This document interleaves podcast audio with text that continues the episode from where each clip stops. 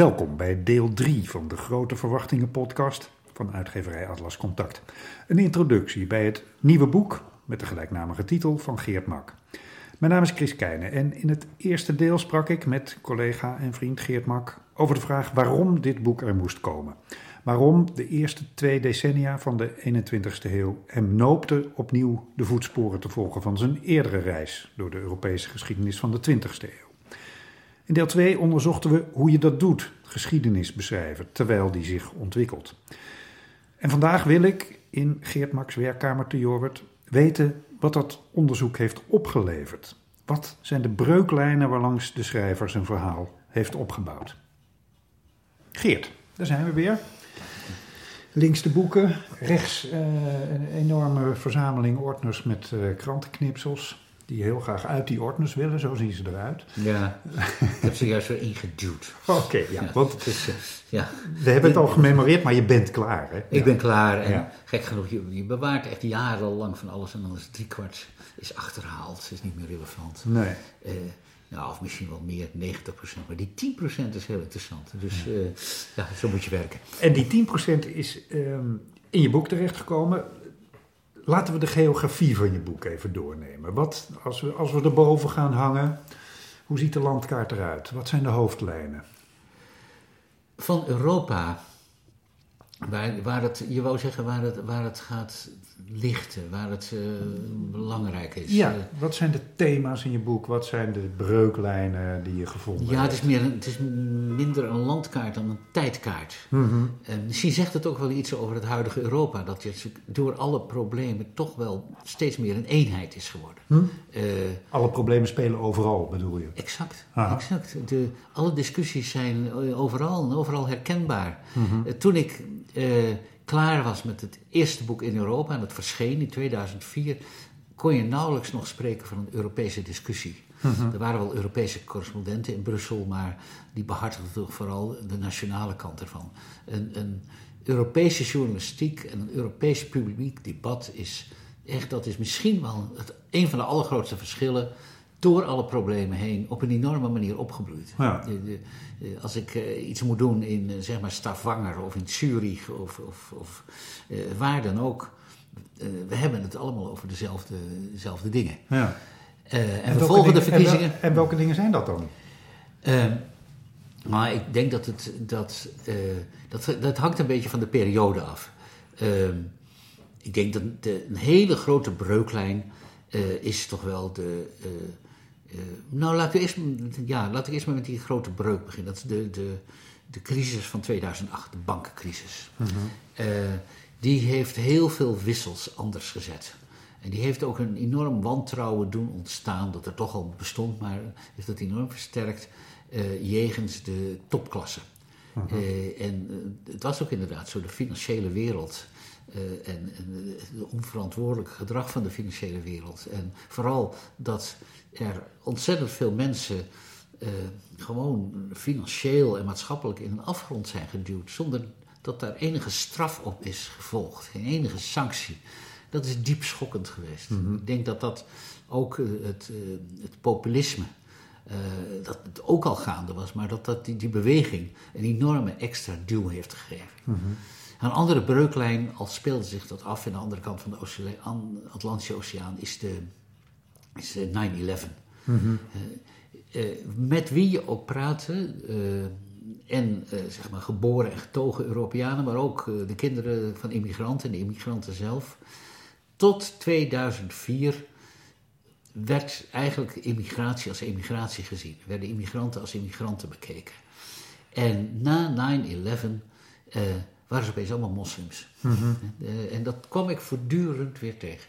Of ik nou uh, in, in Mechelen praatte met de oude met burgemeester met Bart Somers. Mhm. Die had daar een groot probleem mee. Maar ook in Een Finland. van de figuren die jij apart ja, opvoert in je ja, boek. Precies, ja, maar bijvoorbeeld ook een andere, ook zo'n figuur trouwens. Uh, een uh, Finse televisieomroepster. Aydin? Ja, nee, Aydin is ook in Kopenhagen. Oh, Aydin is in Kopenhagen, ja. ja, maar ook Umayya, een Palestijnse in Finland. Allemaal signaleren ze op dat moment uh, hm. hetzelfde.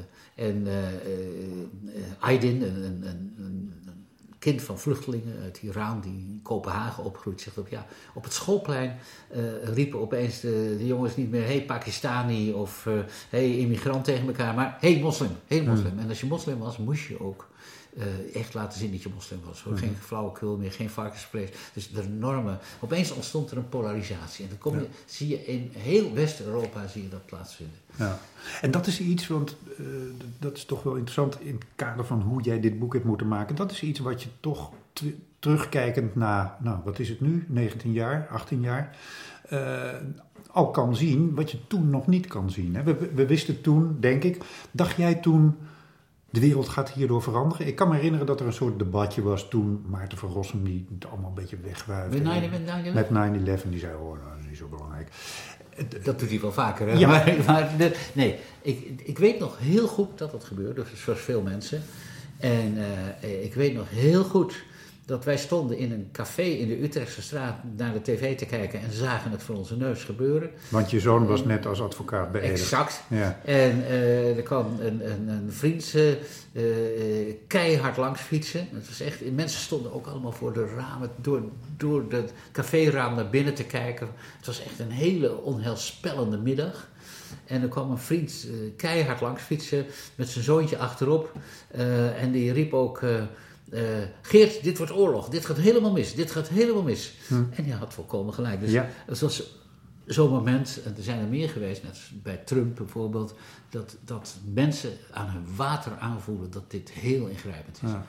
En het ging mis, want de, de, de, hieruit vloeide de Irakese oorlog voort. Mhm. Met ongelooflijk veel uh, misleiding en gemanipuleer. Uh, en uh, zwendel en bedrog bovendien.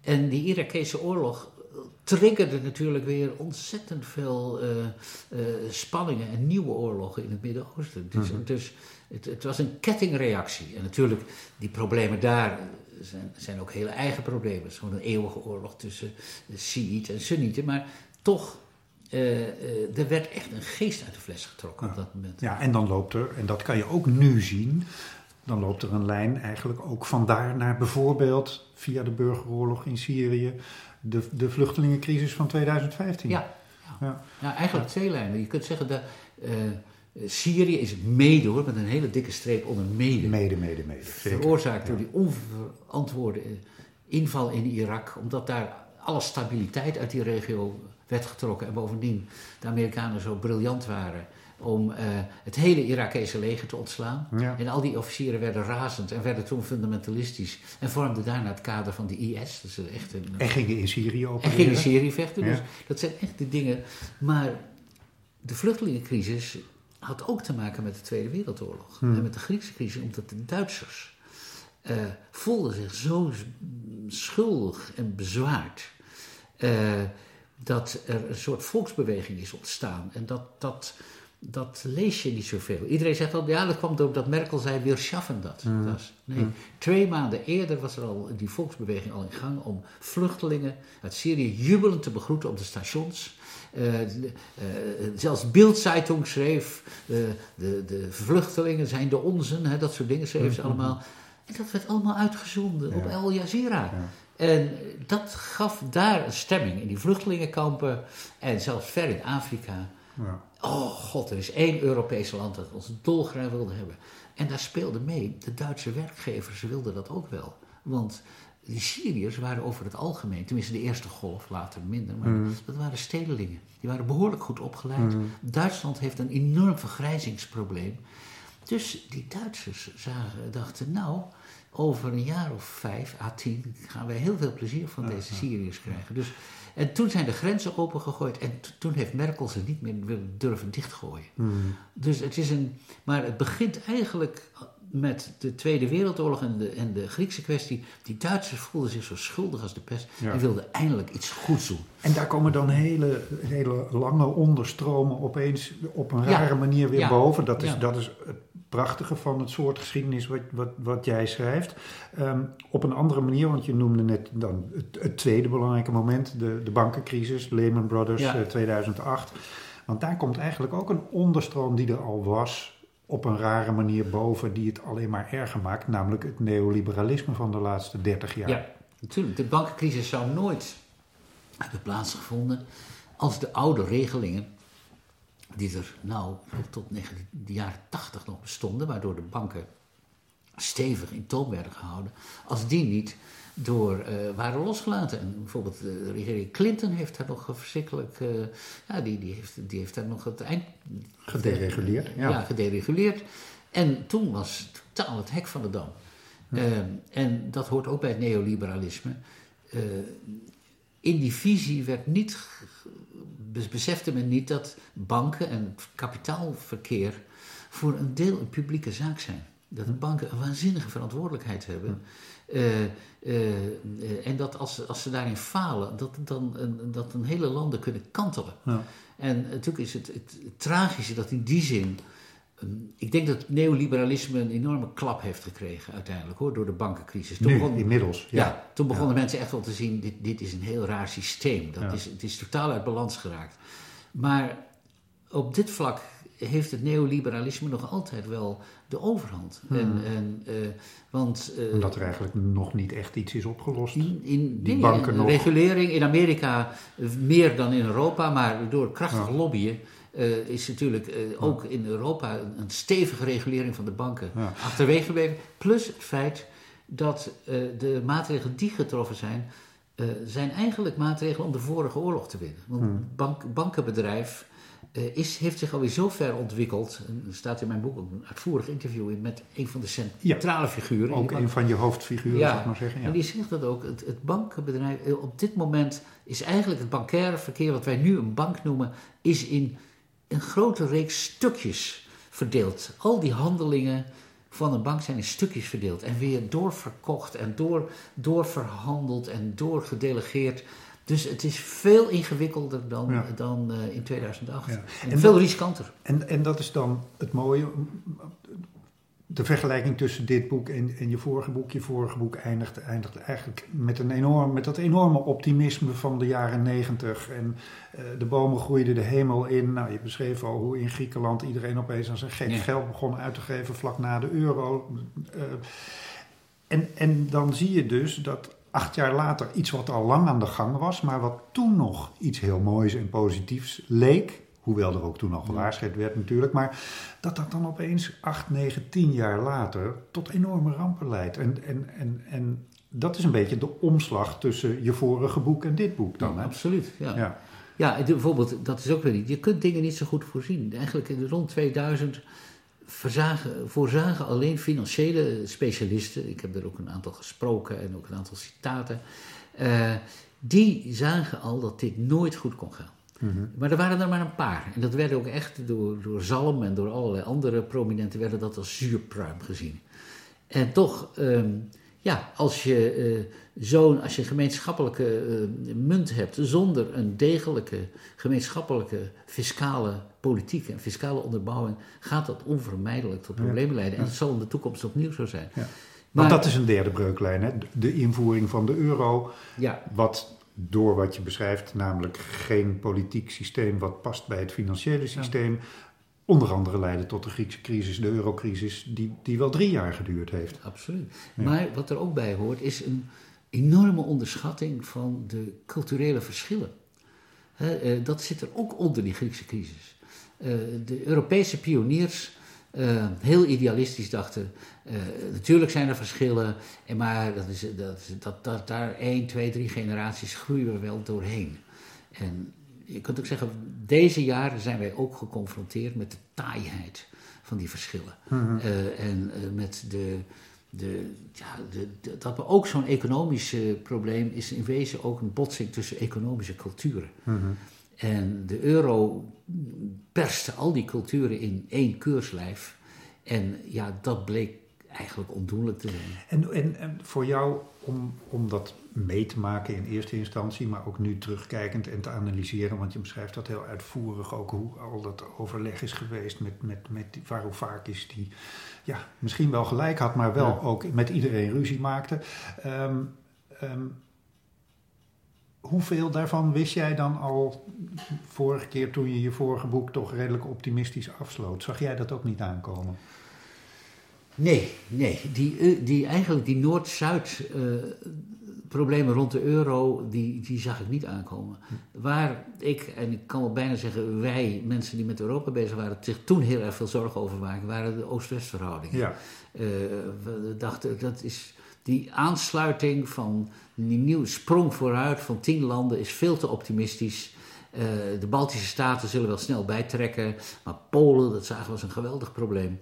Uh, uh, en we zagen dat als een economisch probleem. We Mhm. dachten aan al die stinkende bruinkoolmijnen en weet ik wat allemaal meer. We dachten, oh jee. En wat we bijvoorbeeld ook niet zagen, is, of wat eigenlijk bijna niemand zag, dat er een, dat er een enorme cultuurbreuk was.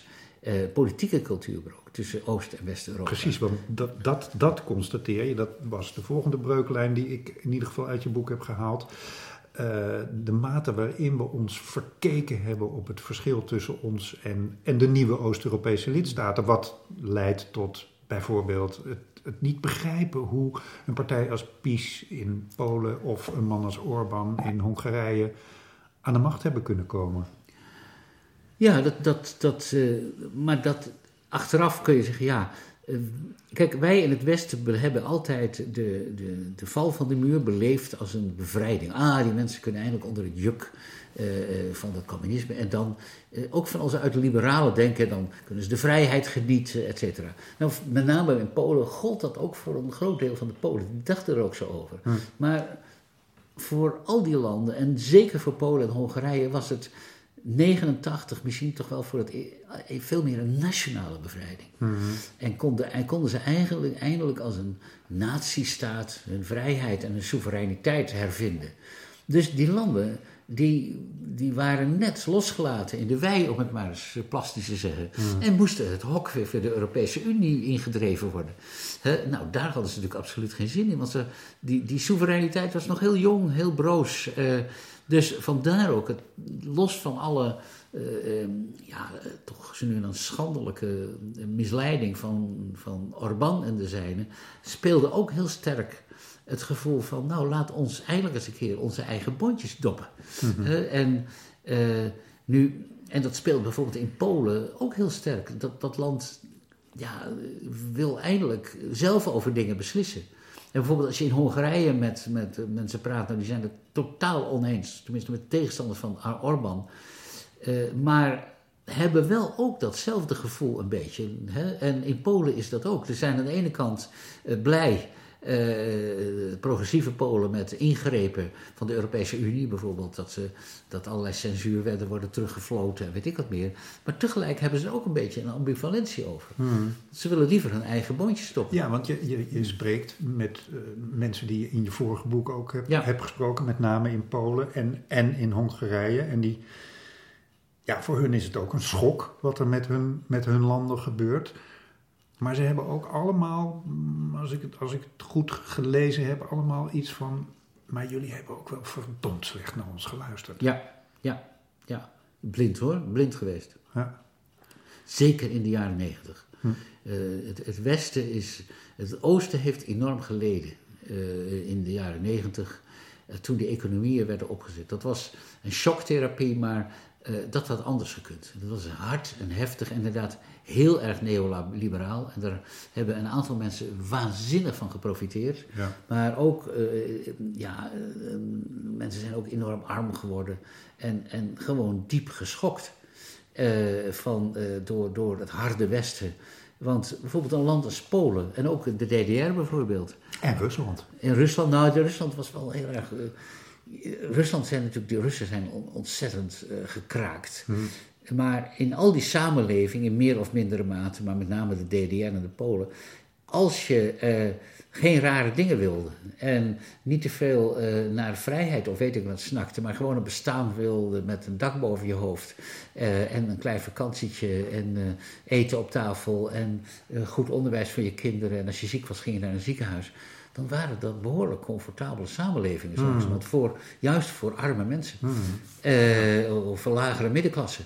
En uh, die kwamen met een keiharde knal op de grond terecht. Ja. En eh, daaruit is natuurlijk een politieke reactie ontstaan. En Ja. dat is de basis ook voor het ele- electoraat, ook voor de AFD, maar ook voor de PiS in Polen. ja, precies. En dat kwam allemaal boven in, in die eerste twee decennia. Ja.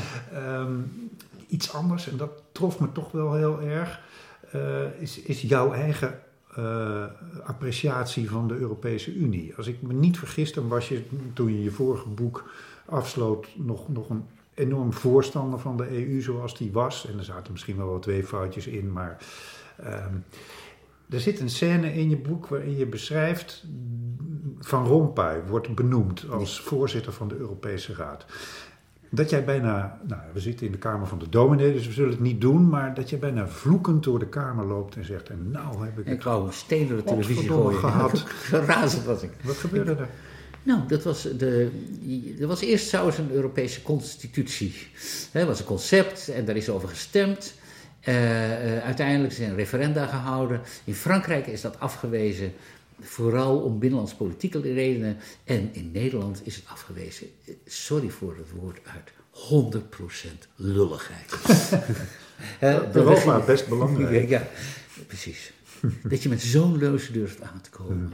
Zo slap. En dan als campagnemateriaal dat hele onleesbare verdrag bij iedereen als playpapier in de bus duwt. Ben je dan verbaasd dat je valikant verliest? Dus balken en consorten dragen dat eeuwig met zich mee. En die hebben in hun kortzichtige onnozelheid een geweldig probleem veroorzaakt.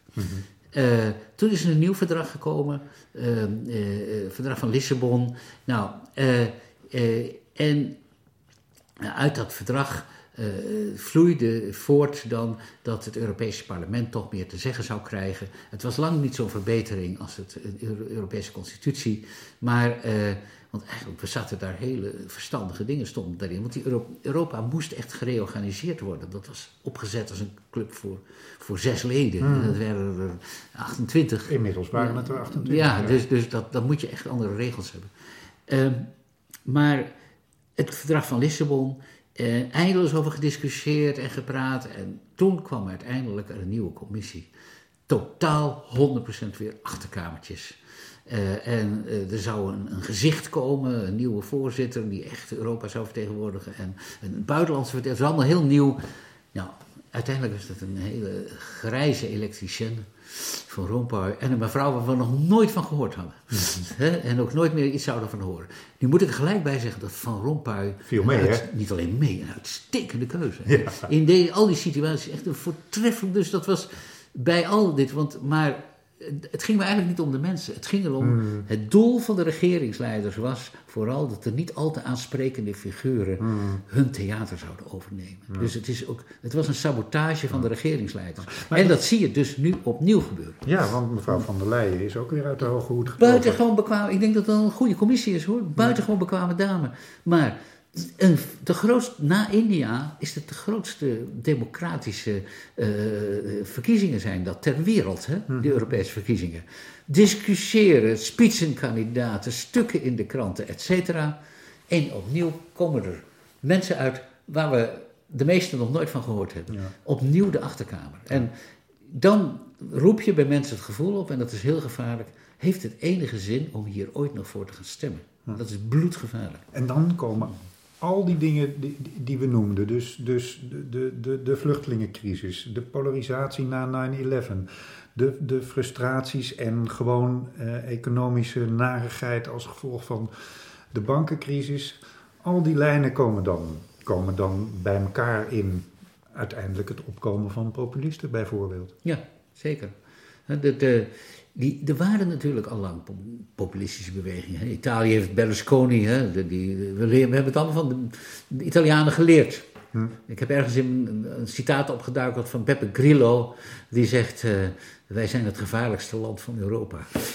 we hebben alles uitgevonden, vergeet dat niet. dat is het. Hij heeft helemaal gelijk. Ehm, maar ja, dan, dan, dan krijgt er een ontzettend grote behoefte aan nieuwkomers. En ook vooral om, aan een soort gevoel, een, een beetje een, een, een gevoel van amok. Ja. De elite moet vooral een tootje laten en er moet maar eens wat opgeruimd worden. Ja. En dan zie je ook ehm, eh, dat eh, de sentimenten die altijd al in Groot-Brittannië hangen, ja, wat doen we eigenlijk bij het continent, die kunnen dan enorm versterkt worden. En wat je ook ziet is dat er niet meer naar een elite wordt geluisterd. Dat het zakenleven heeft de hele tijd gewaarschuwd. Dit gaat grotere problemen geven. We krijgen een enorme economische knal. Maar een groot deel van de Britten dacht: ja, jullie met je zakkenvullerij, zoek het maar uit. Dus je ziet aan alle kanten dat er allerlei elites in dat land alle gezag hadden en hebben verloren. Ja, nou, ik, dat, dat, dat vind ik dus toch ontzettend knap dat je, hoewel je midden in de geschiedenis zit, die lijnen al ontdekt en ziet hoe ze bij elkaar komen. Waar we dan precies uitgekomen zijn, daarover uh, de volgende en de laatste keer, Geert. Dank je. Dit was deel 3 van de Grote Verwachtingen podcast van uitgeverij Atlas Contact. Het nieuwe boek van Geert Mak, Grote Verwachtingen, verschijnt op 5 november. Bedankt voor het luisteren en vergeet het vierde en laatste deel van deze podcast niet. Met dan de vraag: en waar staan we nu in Europa aan de vooravond van dat derde decennium?